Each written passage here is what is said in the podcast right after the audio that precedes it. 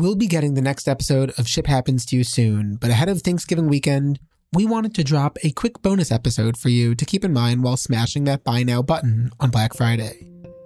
To get a better idea of how the problems that you, the consumer, pays for, sometimes long before consumers ever come in, we're going to play the story of Kyle Smith. Kyle owns a company that makes hardware for breweries. He doesn't make your beer, but he does help other people make it for you. And after Kyle, we'll get into some recent data we collected on how small businesses are dealing with increased freight costs. And of course, the impact on you, the consumer. But first, let's start with Kyle. I'm the owner and operator of Gorman Smith Beverage Equipment in Toronto, Ontario, Canada. I help breweries build and run their facilities from a technical perspective. My background is in engineering, but I also have spent several years as a head brewer at a regional sized brewery. Beer, Thanksgiving, what could go wrong? My former employer went bankrupt and I still wanted to help my old customers. I kept my contacts across North America and China, and I was able to grow my business. Unfortunately, though, because I don't have a lot of manufacturing capabilities on my own, I rely on the manufacturing capabilities of other companies. In order to do this, I ship North American components over to China to assemble the entire piece of equipment, and then that will go into shipping containers back to North America. North American breweries are using components made in North America that are shipped to China for assembly and then imported again to make your beer. Unfortunately, I haven't been able to sign many contracts recently because of such large increases in costs for shipping. By the time the equipment was ready for manufacturing, because it takes about two, three months in order to build everything, the shipping container rates had gone from about $4,000 to about $9,000 US. Assuming you've listened to the previous episodes, you probably know by now that shipping rates got much, much higher since then.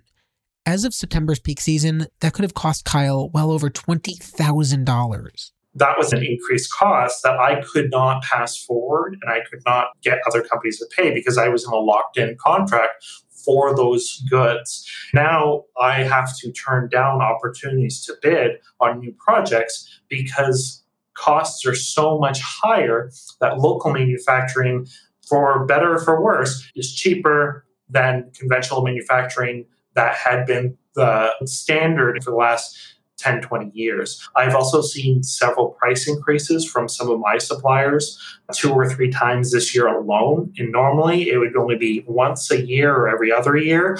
And because their shipping costs have increased so much, their cost of goods have increased. So it makes it very challenging to make sure that pricing is accurate and up to date without hurting your end customers because if we pass those costs forward too much, people are going to be upset, they're going to be frustrated.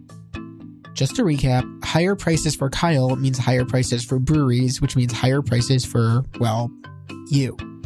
And Kyle is not alone. We surveyed more than 300 small and mid sized businesses that use Freightos.com's digital freight marketplace.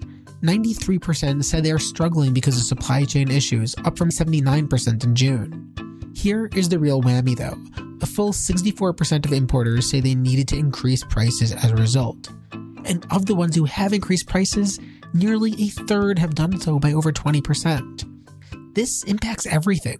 We looked into this and found that while ocean freight would have been just about 1% of the cost of a 49 inch TV in November 2019, it's now 16%. And if you buy an air fryer, and I recommend you do, the ocean freight cost of that will have gone up from 38 cents a unit to a full $5. What's crazy is that this isn't just about shipping. Sometimes not shipping can cost more too. The equipment was done before Chinese New Year, but I couldn't get a container until April. So if you're waiting on these goods or materials for three, four months extra with no real justification, it can really hurt a lot of small businesses. And unfortunately, there's not much around it until these shipping costs come back up to a more historic level. In the next episode of Ship Happens, we'll take a look at global ocean freight, this massive network of ships, some of which can carry over 20,000 containers, and what went so epically wrong 2021. And if you like this series, go ahead and tell a friend. Sharing is caring.